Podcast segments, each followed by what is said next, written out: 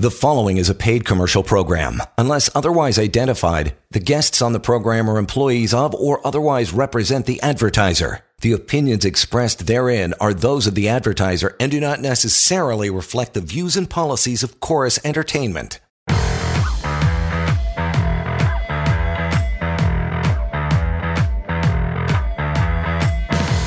This is the Employment Law Show.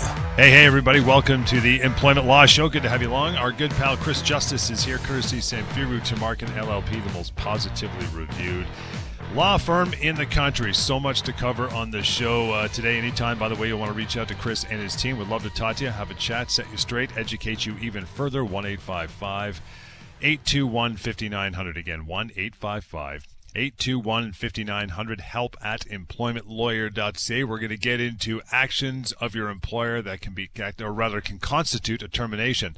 That is coming up in just a, uh, a couple minutes, but we always start off with the case of the day. Uh, Chris, what do you got? Uh, what do you got cooking on your end, pal?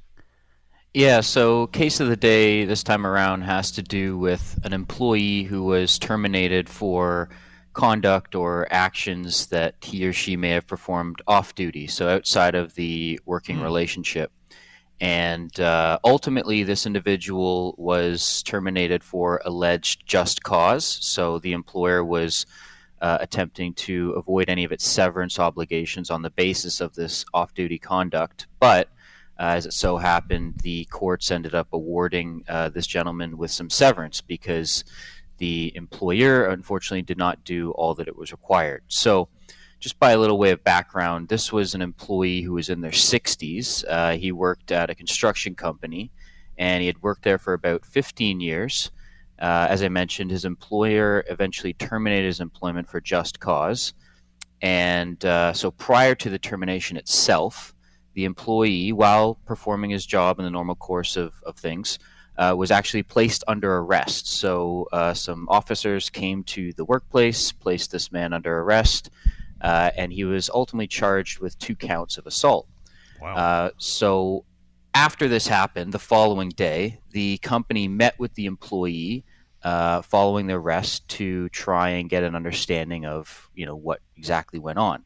Mm-hmm. And the employee himself refused to give any details of the charges that were laid. Uh, and all the employees said during the meeting with the employer at the time was that the um, allegations or the alleged crimes did not occur in the workplace and that they did not involve any of the company's employees. Uh, the employer subsequently asked the employee to quit, to resign, but the employee refused and took a leave of absence instead.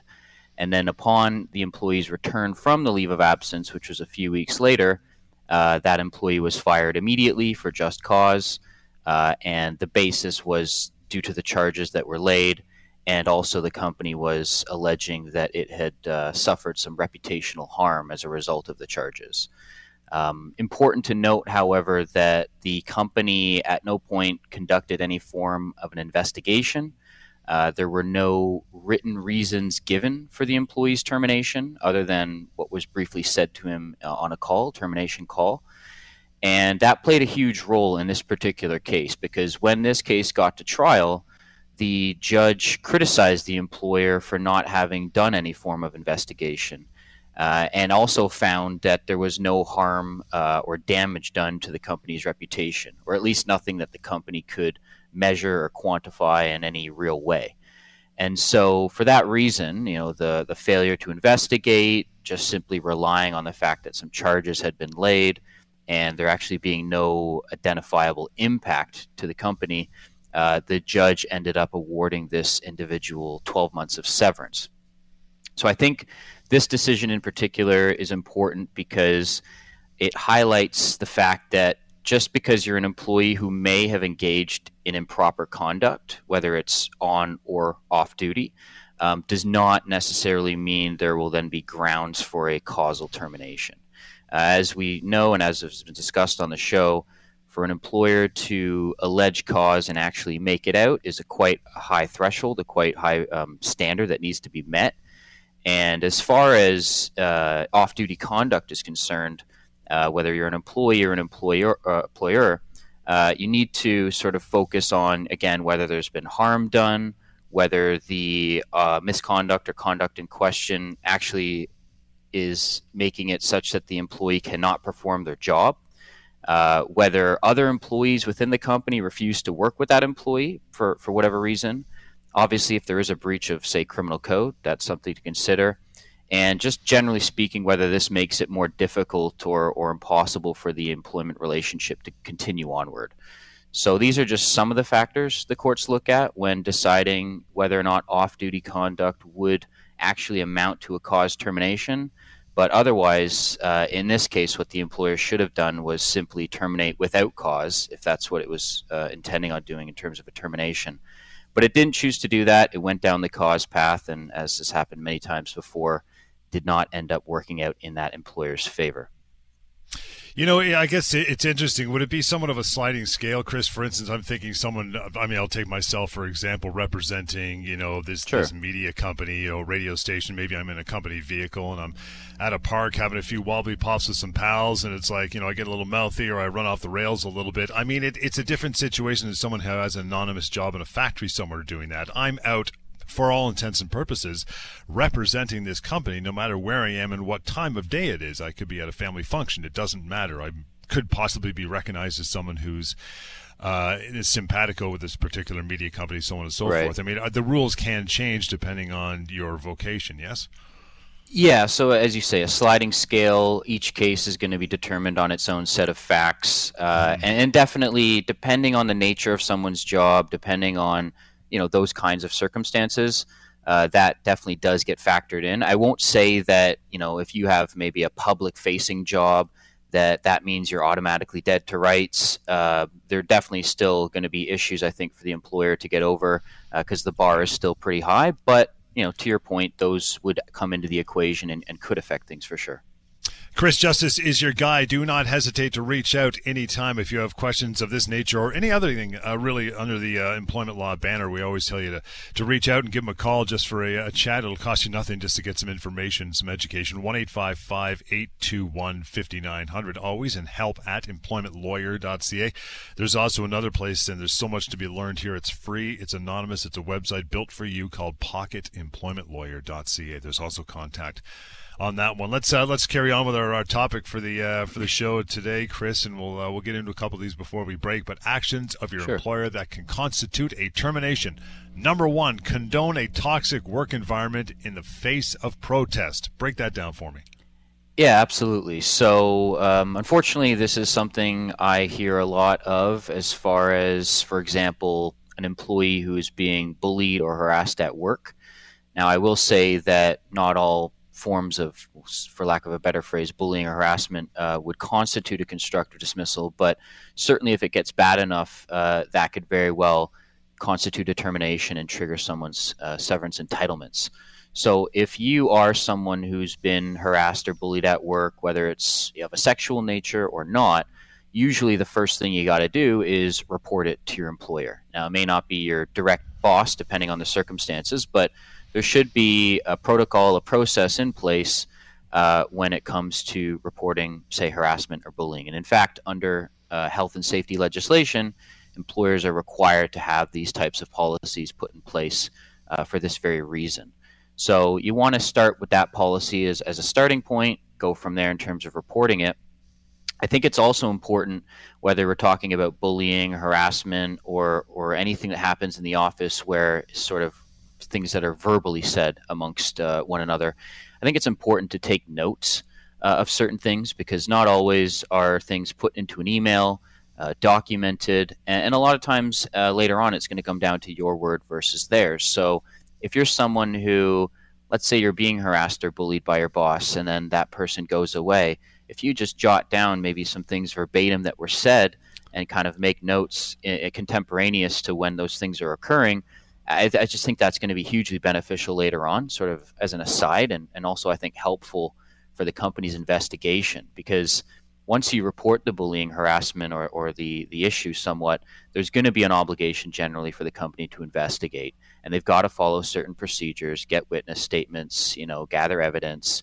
And if they fail to do an investigation properly, that in and of itself could trigger a termination because, again, they're obligated to maintain a safe work environment and they're obligated to obviously follow their own policies. So that could be a, a breach right there.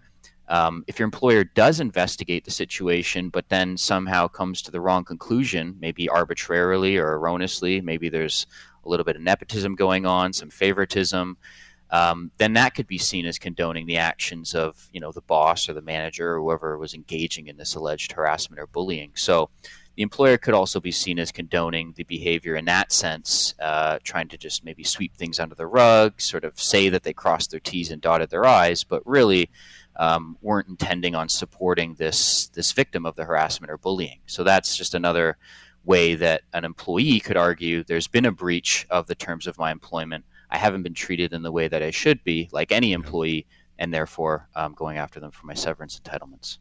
Again, we're talking about actions of your employer that can constitute a termination. How about that? Number two, significantly reduce your pay, uh, change your hours, demote you, move locations, all that stuff, right?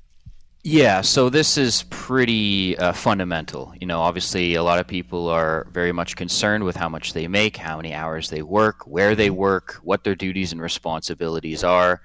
Uh, so this is a pretty clear one, and, and unfortunately, it's it's far too common.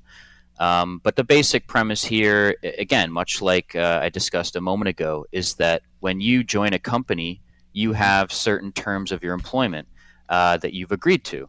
And if your employer comes to you and changes those, especially without any notice, and they're huge in terms of pay or hours or location, then you certainly have the right to refuse that and say, well, look, hold up a minute. I didn't sign up to do that.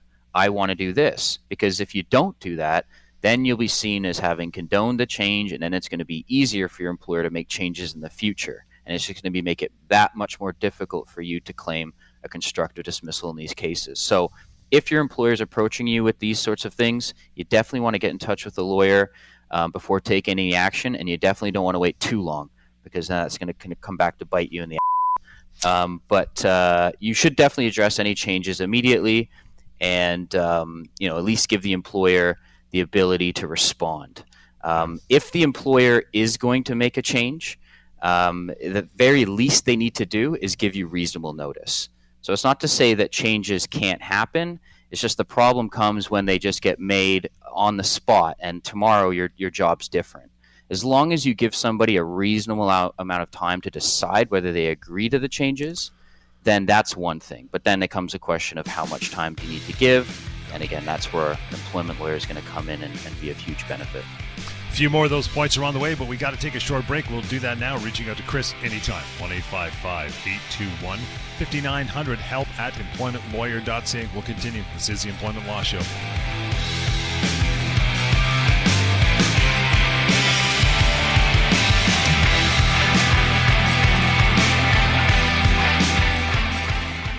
You're listening to a paid commercial program. Unless otherwise identified, guests on the program are employees of or otherwise represent the advertiser. The opinions expressed therein are those of the advertiser and do not necessarily reflect the views and policies of Chorus Entertainment. Welcome back to the Employment Law Show.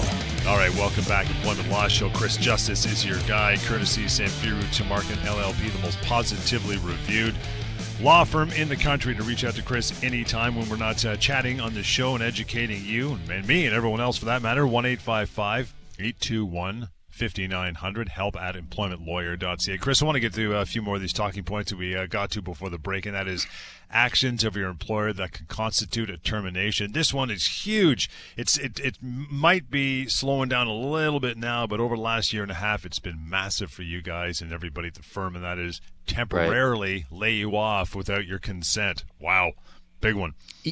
Yeah, definitely nowadays, uh, certainly it's a huge one. So, generally speaking, the law says that unless your contract specifically contemplates being laid off or specifically allows for the company to lay you off, or unless it's a common industry practice for you to be laid off.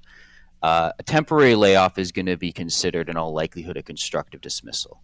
And again, that's going to be another circumstance where an employee can treat their employment as having been terminated, um, and even this being despite what employment standards legislation may say. Uh, so since the onset of the pandemic, COVID nineteen pandemic, this is uh, this issue's become a bit more muddied, somewhat. Um, because of course a lot more people have been and, and are continuing to be laid off and they're being told by their employers that it's because of COVID and that there's this legislation in place that allows them to get away with it. Um, but again, I want to make a point that that's not going to be the be all and end all. That that your employer cannot simply say that this is what the legislation says and therefore we can do it. So you got to um, understand that that's not something that's as black and white as that, and that historically speaking, these things were almost always treated as constructive dismissals. Um, your employer may come to you and try to justify the layoff as being related otherwise to some business decision or reason, uh, and it may technically be in good faith, or at least not in bad faith. But that still doesn't mean that the layoff um, won't amount to a dismissal at law, and it still doesn't mean that you can't potentially pursue significant severance, especially if you've been there for quite a long time. Uh, now, I will kind of make one quick point about a situation where you're laid off, but then your employer actually recalls you back. Because a lot of people come to me and they say, you know, Chris, I've been laid off uh, for six months, maybe a year. Now my employer is calling me back. Do I have to go back? If I don't go back, you know, is my case going to be affected? Uh, the short answer is maybe. Uh, there definitely are some situations where an employee would be expected to go back. Um, and if they don't go back, they may only be able to get the severance up until the point they were recalled. Um, but there are also situations, even in COVID layoff type cases, where an employee may not want to go back, uh, for example, because they know their employer was using the pandemic as a way to skirt around their obligations. Um, or perhaps there was some rather acrimonious stuff that went on just before the layoff. Uh, maybe there was a toxic environment before the layoff, which would justify the employee not coming back. So it's not to say that you can't come back and that therefore you won't be able to get anything beyond that. Um, but that's also uh, something that needs to be addressed by an employment lawyer and, and sort of taken from there. But uh, generally speaking, don't assume your employer can quote unquote temporarily lay you off from your employment. That's always what they're going to say. And I mean, look, we're over two years into the pandemic now, and mm-hmm. I'm still dealing with people who've been laid off since March of 2020. Yeah, exactly. We get to one more of these, and we're talking about actions of your employer that can uh, constitute a termination, unfairly criticize your performance, and place you on the old performance improvement plan. How about that? Yeah, so this can be a pretty sticky situation a lot of times. Uh, I myself have encountered, you know, many situations where there's a big disagreement between the employee and the employer when it comes to the employee's performance. Uh, a lot of times, the employer is looking to paper its trail and potentially terminate that employee later on down the road for performance related reasons. And there are some circumstances where an employer can actually, um, you know, follow certain steps, give enough time, and actually let somebody go for just cause based on performance. Now, again, that's very rare, but that just sort of maybe help explains partly why employers go down this path to begin with, um, especially if they don't have any other way of maybe getting rid of the employee without having to pay them severance. So then they go down this performance improvement plan path paper the trail and hope that uh, things work out their way, and then a few months down the road, you know, cut ties and avoid those obligations. Um, but yeah, that's very much easier said than done. Uh, performance improvement plans themselves, uh, just the implementation of a plan like that, could actually constitute a constructive dismissal. Um, just just so that we can define what a what a performance improvement plan is. It's basically mm-hmm. a plan that helps an employee understand where they where they need to improve. Uh, it might outline reasons for the plan, goals of the plan, how the company is going to actually help you achieve those goals. Which, if they're legitimate, the the criticisms that is, then the the employer should be helping you achieve those goals, as well as a rough timeline. But these are not always legitimate. And so that's what I was saying. If you've got an illegitimate or an unfair performance improvement plan that's been imposed on you, I mean, first of all, if you disagree with it, I'm sure it's going to cause you a lot of stress and anxiety. Yeah. Um, secondly, if it's completely fraudulent or false, you know, going back to what I was saying earlier about, you know, the terms of someone's employment to to keep a safe work environment, you've also got an implied term of your employment to be treated with civility, dignity, and respect. And if your employer's lying to you or abusing its its power in some way, then there's a very good argument, I think, that you could say there's a breach of that implied term. Um, so definitely, if you disagree with the performance improvement plan or any of these criticisms as an employee, you're going to want to put that in writing. You're going to want to um, make a record of it because you may have to rely on it later on and that may actually flag to the employer that it's not going to be so easy to let you go in the way that they may want to. You know, you may be able to very quickly knock off five of the criticisms uh, directed towards you, which might only leave one or none, and then the employer has much of a less, uh, much less of a leg to stand on when it comes trying to build its case against you for these, you know, supposed ongoing performance issues. So you definitely yeah. want to object. You want to put it in writing but just the whole ordeal itself, and depending on how bad faith, how much bad faith is involved on the employer side, just that whole process could constitute a constructive dismissal because yeah, I know a lot of people who have just had to take stress leaves after being placed yeah. on a on a performance improvement plan. Um, you know, could be legitimate, um, the plan that is, um, but a lot of times it's not. And so, if now we're adding into the equation the impact that this is having on someone's health, mental or otherwise, um, I think there's even more of an argument to be made that this could constitute a constructive dismissal and allow you to get out of that environment. Want to get to in our last uh, last few minutes here, Chris. A couple of things people should be looking out for, especially in the uh, current climate where it's either a fresh employment contract or they're heading back to work and their employer's been advised to maybe revise that contract. Things they should definitely yeah. be looking out for, because as we know, we've talked about it countless times. It's always to the advantage of the employer when that employment contract gets slid across the desk. Number one, the termination clause. Man, look out for that one. Yeah, and I mean, I've I myself have probably spoken about this ad nauseum, but again, the termination clause is definitely one of the most important terms in a contract. Um, if there is no termination clause at all, there, that for the most part would be beneficial for the employee. So in that case, you may want to let sleeping dogs lie. But if you do notice there's a termination clause in your contract, even if it's very short, uh, long, whatever the case is, you're you're going to want to have an employer look at that clause because it may say one thing and mean something completely different. Um, obviously, these clauses are meant to generally limit an employer's severance liability towards you and uh, potentially only pay you the bare minimum. So, of course, if the employer is going to have things their way, they're going to want to be able to rely on that. But as I mentioned, um, it can really come down to the precise wording of the clause.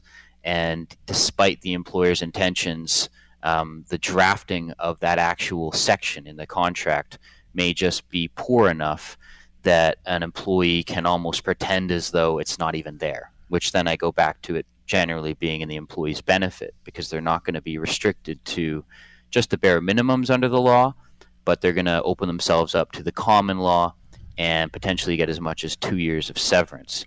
So, generally speaking, if you're an employee and you've got a clause in your contract, first of all, don't assume it's valid because it very well may be invalid.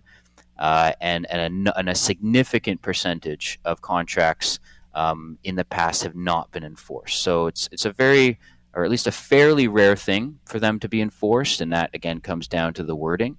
Um, and if there's any sense that the contract or that termination clause offends legislation in some way, then there's there's going to be a very good chance that the courts are going to set it aside, and again, you're going to have the opportunity to get the maximum severance possible.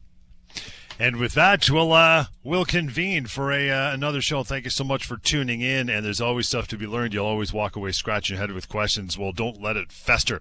You want to pick up a phone and ask one eight five five eight two one fifty nine hundred. That is how you get a hold of Chris anytime. The email address help at employmentlawyer.ca. Basic, right? And then the website built for you with employment law information and the severance pay calculator rolled into it. Pocketemploymentlawyer.ca. That is it. We'll catch you next time in the Employment Law Show. The preceding was a paid commercial program. Unless otherwise identified, the guests on the program are employees of or otherwise represent the advertiser. The opinions expressed therein are those of the advertiser and do not necessarily reflect the views and policies of Chorus Entertainment.